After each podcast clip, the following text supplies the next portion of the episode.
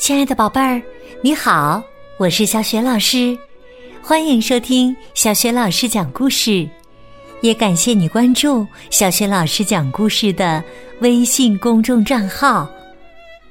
下面呢，小雪老师给你讲的绘本故事名字叫《樱桃保卫战》。这个绘本故事书的文字是来自法国的巴提克·蒂亚，绘图是巴如克斯，由徐巧巧翻译，任蓉蓉审译，是外研社出版的。好啦，故事开始啦！樱桃保卫战，让先生。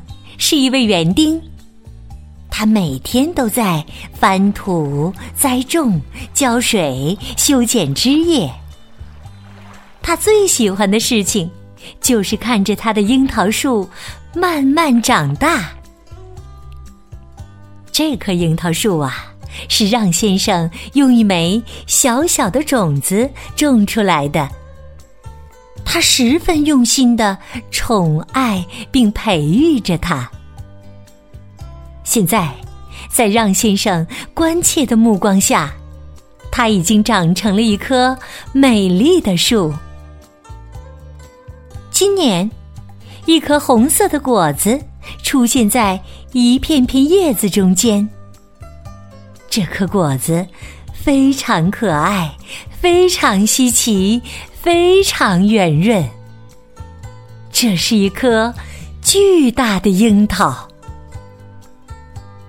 这颗樱桃在阳光下慢慢成熟。每天，让先生都小心谨慎的看护它。他查看这颗樱桃的颜色，测量它的尺寸。他拨开挡住阳光的树叶。还小心翼翼的用布把樱桃擦得如宝石般闪闪发亮。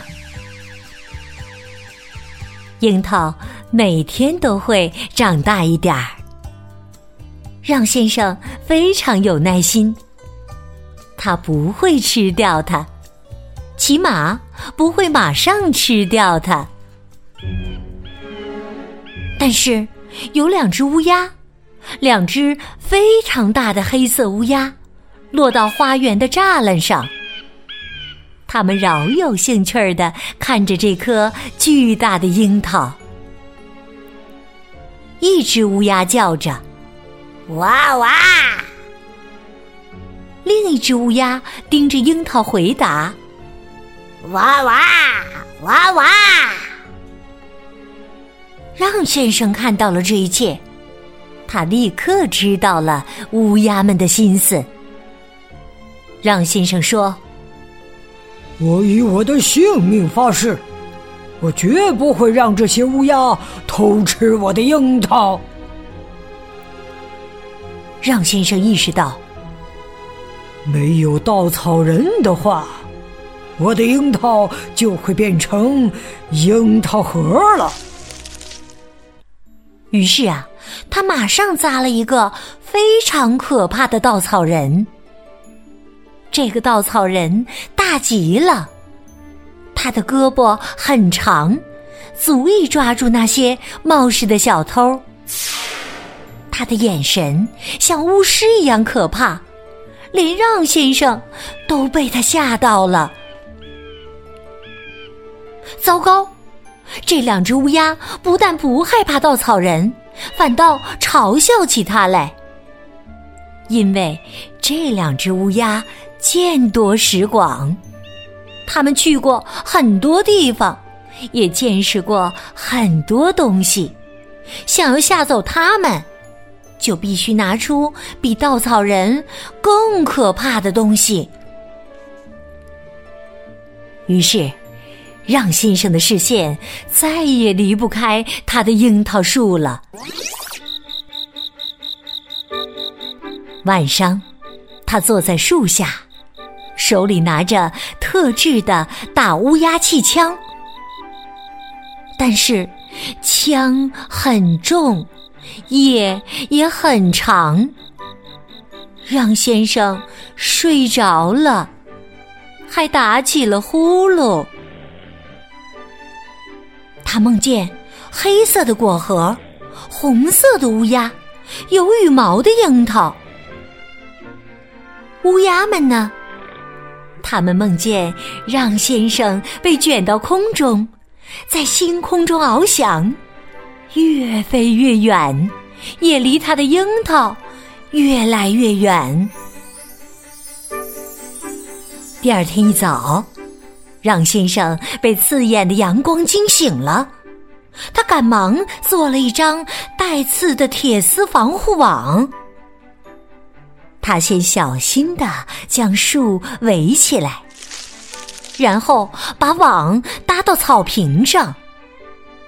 这个障碍物非常密实。连让先生也不能靠近他的樱桃树了。现在，樱桃树离他很远，非常远，简直无法接近。于是，他又有了一个新主意，一个前所未有的好主意。他决定。组装一个捕捉乌鸦的超级机器人。这个机器人可以抓住乌鸦，扒光它们的羽毛，把它们刷成白色，甚至能把它们变成肉酱。让先生很佩服自己，他一边冷笑着。一边启动了机器人，嘎吱，呜呜，轰隆隆，机器人动了三下。让先生觉得可能是自己没有调整好，结果咣当一声，机器人再也不动了。让先生自言自语说：“嗯，大笼子，对，我要把樱桃用笼子罩起来。”但是啊，正当他尽心尽力的做着准备时，那两只乌鸦居然对樱桃失去了兴趣。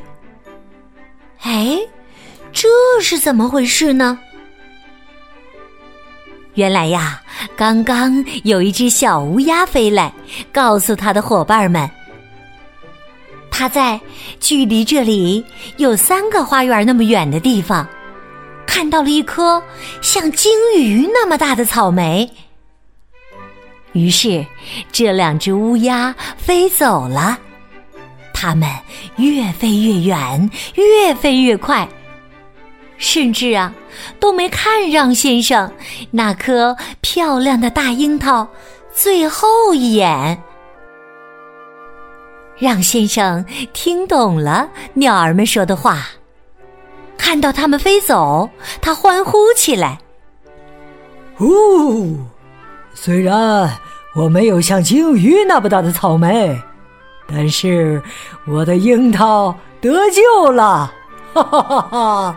它成熟了。现在呀，这颗樱桃归我了，我才是最值得拥有这颗樱桃的。让先生摘下了这颗红色的果子，放在一个漂亮的大盘子里。他围上了只有在重要场合才用的餐巾，拿出了吃樱桃的叉子。但这时，那两只乌鸦飞了回来。让先生问道：“嘿，那颗像鲸鱼一样大的草莓，肯定没我的樱桃漂亮吧？”两只乌鸦回答道：“才不是呢，我们是回来看乔治的。”乔治，我不认识这个人。不管怎么样，该吃樱桃啦。可现在呀，让先生没法吃他的樱桃了，因为已经有人在他之前咬了一口。一个肥肥的、圆圆的、胖胖的淘气鬼出现在让先生的面前。一只小肉虫非常有礼貌的微笑着向他打招呼：“你好，我叫乔治，你呢？”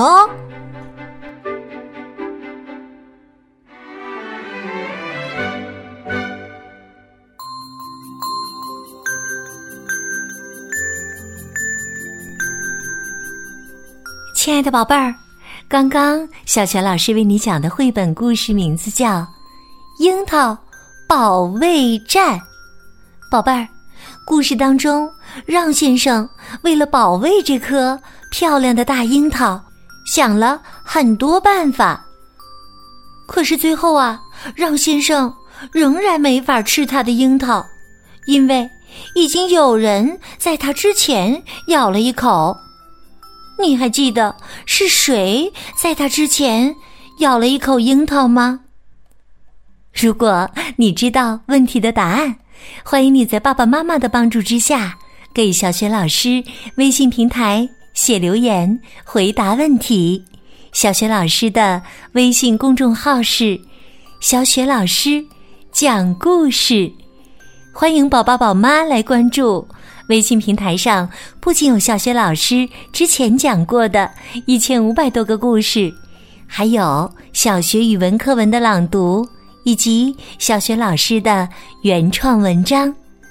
如果喜欢，别忘了转发分享，或者在微信平台页面底部写留言，点个赞。